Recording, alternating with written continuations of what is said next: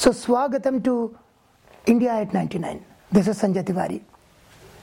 We are going to talk to Vivek ji on a very special topic today.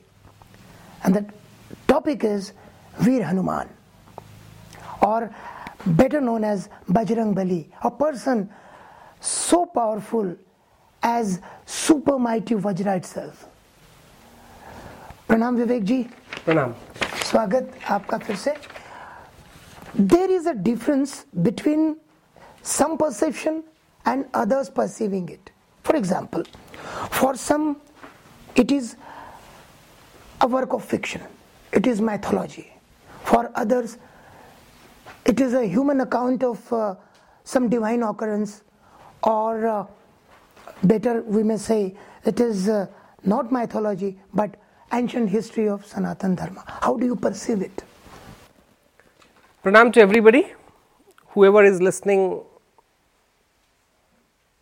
The great account and encounter with Sanjay ji. I always love to speak with you, Sanjay ji. Uh, there are two things that we have to speak today. Your first question.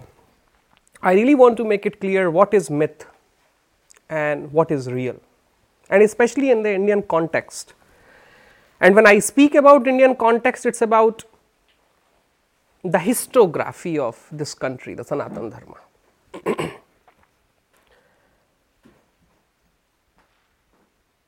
People perceive and there is a perception that builds on, and India was a nation that was colonized for thousands of years.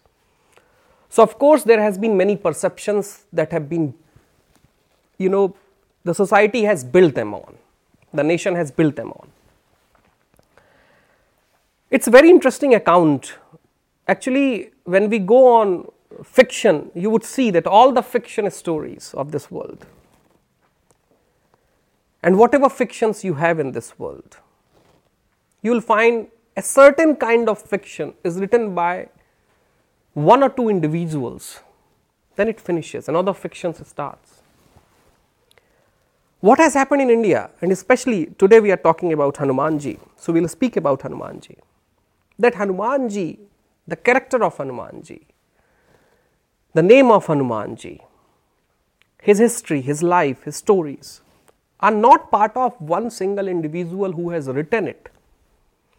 This country, for thousands of years, have been constantly writing about Hanumanji, even on Vedas. If you go in Vedas and decode the Vedas, you will find that there is a there are many verses, couplets, where there is a sense of Hanumanji.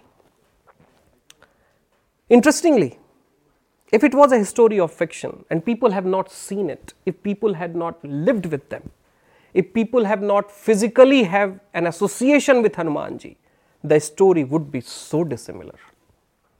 We find in Hanumanji the story of the Hanumanji.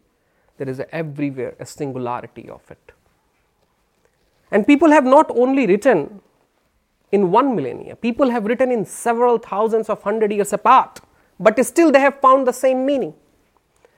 So, of course, when we start perceiving, and that's the one of the greatest outlook that has been for last thousands of years, that whatever this country has produced in terms of our historical heritage, there has been a movement where people want to defy and decode that everything is a fiction.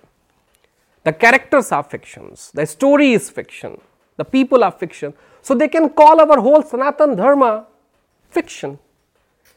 And if Sanatan Dharma becomes a sensational fiction, then this country has nothing to offer. Then what we will seek, what we will define. Not only for last thousands of years, the first time when somebody else, a different sort of culture has come and tried to uproot us, since then people have tried.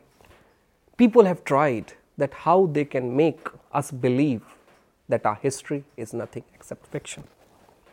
That's the first point that I wanted to make. Second point about Hanumanji.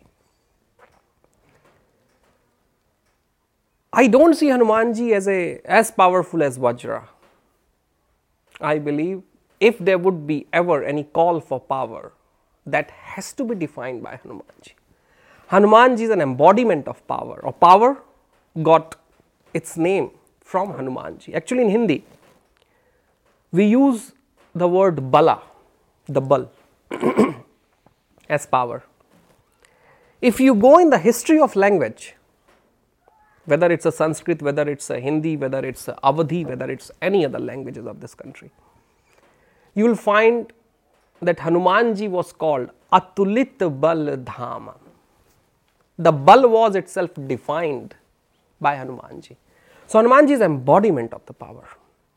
He is the reflection of what tiny power we can seek or see